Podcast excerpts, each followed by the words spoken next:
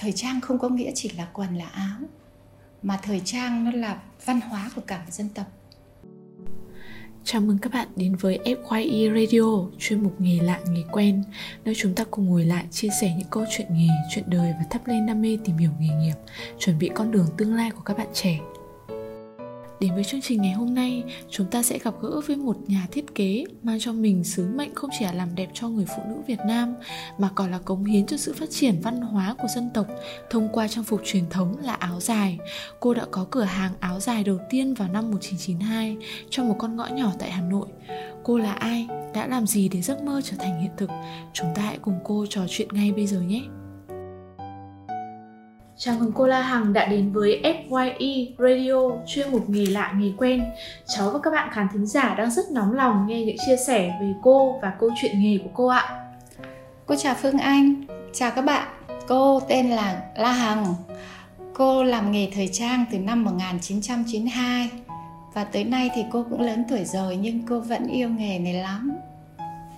Vậy cơ duyên nào đã đưa cô tới nghề thiết kế áo dài truyền thống?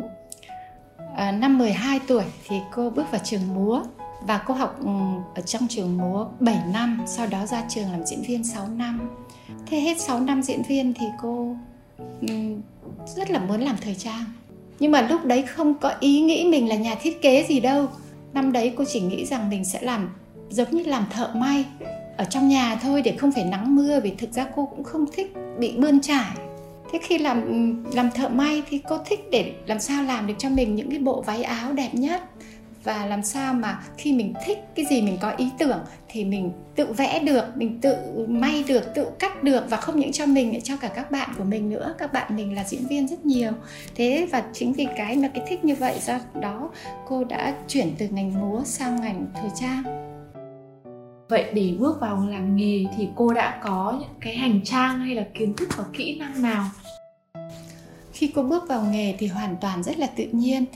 Là một diễn viên múa, thích cái đẹp và bản thân mình cũng mơ mộng nhưng mà cô cũng biết vẽ bởi vì là hình như nó cũng là cái gen của cả gia đình thế thì khi mà mình mình nghĩ cái gì thì mình vẽ ra cái đấy thế khi mà vẽ thì bắt đầu mình chọn lựa vải. Ngày xưa thì vải nó không phong phú nhưng bây giờ. Thế nhưng mà ngày xưa mà mặc một cái áo đẹp thì trông mọi người thấy ô oh, áo đẹp thế. Bởi vì là cái cái cái sản phẩm đẹp ngày xưa nó không nhiều như bây giờ. Và khi cô làm thì các bạn là diễn viên rất là thích. Và uh, khi bắt đầu mở cửa hàng một cái là đông từ ngày đó luôn diễn viên này các bạn này rồi kể cả không phải diễn viên cũng đến rất nhiều. Và thế là cô cảm thấy ờ mình làm được như này nhưng mà rồi có một hôm như thế này kể một câu chuyện rất là ngắn với các cháu. Tức là um, biểu diễn tuần lễ thời trang của Hà Nội. Thế thì tự nhiên là có đề cái băng rôn là nhà thiết kế làm. Lúc ấy cô lúc ra bắt đầu cô mới thấy đề tên đấy cô ngượng quá. Vì mình không phải nhà thiết kế mình chỉ làm cô thợ may thôi. Thế và sau cái đó sau khi mà nhìn thấy như vậy và cô quyết định là cô sẽ đi học mỹ thuật 5 năm. Và lúc ấy bắt đầu là mình vẽ rất là chắc chắn rồi. Thế và mình cùng hành nghề song song với nó. Thế thì lúc đấy cô thấy ờ à, ngày này phải phải phải vẽ thật là tốt. Thế và khi mình học vẽ thì mình vẽ được ra những cái ý tưởng của mình. Và lúc đấy mình đi thực hiện cái ý tưởng của mình là mình sẽ đi tìm vải này hoặc là mình đã có vải rồi thì từ cái vải này mình sẽ lên cái bản thiết kế như thế này mình sẽ vẽ như thế và đi một cách rất là vững chắc khi mà bắt đầu vào nghề vào thời kỳ của cô công nghệ thông tin chưa phát triển vậy cô có phương thức nào để tiếp cận với thông tin về nghề thiết kế trong và ngoài nước? À rất cô rất là may hình như cô số phận cô cũng rất là may. Khi mà à, trước khi làm làm nghề may này ngày thời trang này thì là cô là diễn viên múa mà. Thế cho nên là à, mọi người ở trong đoàn nhà hát nhạc vũ kịch rồi nhạc viện cũng biết cô là làm thiết kế thời trang rồi may cho các bạn nhưng các bạn cũng biết là đẹp giám đốc cũng biết. Thế và họ mang đến để cho cô thực hiện những cái trang phục của các vở như là uh, Romeo Juliet này viên đạn thần cây sáu thần này hồ thiên nga này à, uh, Gizen này Spartacus này nói chung vân vân vân nhiều. Thế và sau nhất là cái vở mà kẹp hạt rẻ thì là có hai phần phần đầu là trang phục là của Pháp và phần thứ hai là trang phục của Việt Nam. Thì cái phần đó thì là cô thiết kế và sau khi thiết kế xong thì ờ, đạo diễn người Pháp và người Mỹ thì có mời đích danh cô là sang Mỹ để học và cũng được nhà hát nhạc vũ kịch đồng ý. Thế thế thì là được sang Mỹ học và từ đấy thì cô thấy rằng là thực sự có học nó có hơn. Thế và cô đi những bước rất chắc chắn cho đến ngày hôm nay lý do nào để cô chọn nghề thiết kế áo dài truyền thống đồng hành cùng mình trong suốt gần 30 năm làm nghề? À, khi mà làm thời trang thì cái gì nó thuộc về thời trang là cô làm. Thế nhưng mà cô hiểu được rằng thời trang không có nghĩa chỉ là quần là áo mà thời trang nó là văn hóa của cả một dân tộc. Do vậy mình mới thấy rằng cái gì là văn hóa của dân tộc thì cô thấy áo dài là văn hóa của dân tộc. Và cô đi sâu vào áo dài và cô thấy cái áo dài nó đẹp lắm và cũng nghĩ chắc nó sẽ trường tồn rất là lâu. Và cái áo dài nó đẹp bởi vì sao? Bởi vì nó rất đơn giản. Nếu như cái áo dài mà mình làm nó phức tạp quá thì nó không còn đẹp nữa. Nhưng mà để làm làm sao để cho nó rất đơn giản mà nó vẫn đẹp? Đấy là cái mà cái văn hóa của Việt Nam là đơn giản giản dị và sang trọng. Vậy cô còn nhớ một cái kỷ niệm nào mà không bao giờ quên khi mà mới chập chững bước vào cái nghề thiết kế áo dài này không ạ?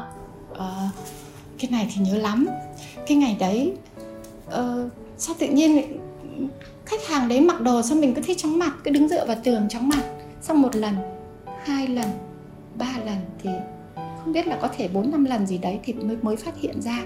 Những cái lần đấy chóng mặt là do cái áo ấy nó không được đẹp cái người mặc vào không đẹp. Thế không đẹp và về sau cô biết rằng mình đừng làm không đẹp cho người ta thứ nhất là người ta cũng không thích mà mình thì càng không thích. Mình buồn lắm mình đến mức mình chóng mặt. Và mình phát hiện ra thì ở chỗ nào tức là phát hiện ra là mình trước hết là mình làm thế nào để nó đừng xấu. Bởi vì người ta cần cái đẹp người ta mới đến mình. Thế thì mình là người làm đẹp mà. Thế vậy mình phải làm đẹp chứ mình không thể làm xấu được. Thế và sau đấy thì là rút kinh nghiệm. Thế các cháu có biết là uh, mình phải rút kinh nghiệm như nào không? Cái này hơi khó khó ở cái chỗ là cũng cái áo đấy sau hôm qua người kia mặc đẹp thế mà sao người này mặc không đẹp? Và tự nhiên chóng mặt, nhưng về sau biết được rằng bởi vì người hôm qua là người mẫu, người hôm qua là hoa hậu, người hôm qua rất đẹp nhưng người hôm nay, thì năm tháng nó đã làm cho cơ thể người phụ nữ ấy, khách hàng ấy nó xồ xề ra rồi, nó không được đẹp nữa. Do vậy là phải rút kinh nghiệm là mình không thể đem một cái đẹp của bản thân mình thấy đẹp mà mình gắn lên bất cứ một ai, mà mình phải nhìn thấy họ ấy có ưu điểm chỗ nào và nhược điểm chỗ nào. Cái ưu điểm thì mình sẽ phát huy và cái nhược điểm làm sao mình phải giấu nó đi. Đấy là cái mà mà mà những cái năm đầu là mình chập chững bước vào nghề, mình chưa tìm được nguyên nhân. Thì sau 5 tháng thì mình biết và mình phải khắc phục nó. Mình luôn luôn khắc phục, tức là mình luôn luôn tìm đến những cái cái để mình rút kinh nghiệm trong 30 năm làm nghề thì ờ, cô có những cái lời khuyên muốn gửi gắm nào đến các bạn mà cũng đang chập chững bước vào con đường à, thiết kế áo dài truyền thống không ạ? Đó như cô vừa trả lời á, cô vừa chia sẻ thì là à, phải chú ý đến đến cái khách hàng mà mình mình đang được tiếp cận. Họ đẹp ở chỗ nào? Nếu các bạn làm thời trang họ đẹp chỗ nào? Và họ không đẹp ở chỗ nào? Thì cái chỗ đẹp mình nâng nó lên để làm sao phát huy được, để nhiều người nhìn thấy.